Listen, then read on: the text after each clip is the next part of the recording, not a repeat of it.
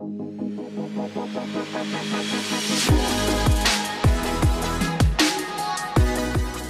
name is Sophie Alvarez, and I'm the director of the Proteomics and Metabolomics facility, which is part of the Nebraska Center for Biotechnology. Our facility is located on the first floor of the Beadle Center. The facility was established back in 2015 to meet an ever increasing need for a range of technical services using mass spectrometry. These services include identification and relative quantification of proteins, and several advanced methods for profiling and quantitation of small molecules. The primary aim of the facility is to provide high quality service and expertise for faculty, students, and staff at UNL in the fields of proteomics and metabolomics. To accomplish this goal, the facility is equipped with state of the art instruments. The proteomics platform includes an Orbitrap Eclipse Tribrid mass spectrometer coupled to a Dionex U3000 Nano HPLC to provide extremely high resolution, high mass accuracy data. We routinely run comprehensive experiments for protein identification and differential proteomics using either label-free or labeling approaches. The labeling method utilizes the tandem mass tag or TMT chemistry, which allows to combine up to 16 samples into one run reducing experimental variability. The total number of proteins identified ranges from 2,000 to 8,000 proteins, depending on the experiment design. This platform is also used to identify proteins from pull-down assays in interactome studies or single proteins from purification experiments. For metabolomics, these needs are addressed by the use of multiple instrument capabilities.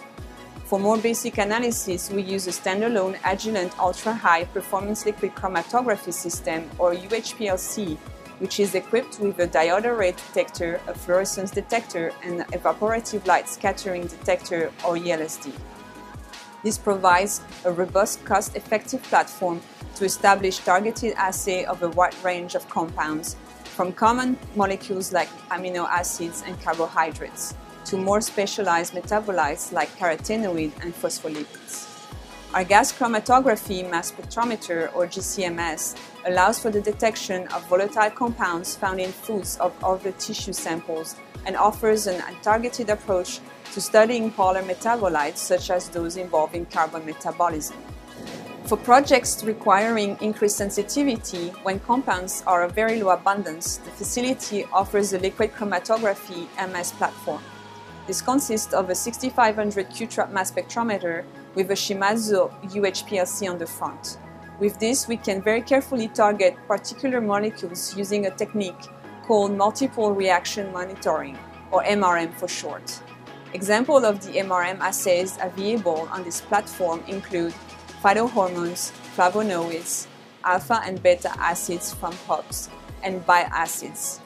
All of these three pieces of equipment the HPLC, GCMS, and the Q-Trap are open access for students, staff, or faculty to set up their own methodologies, and training to do this is provided by the facility.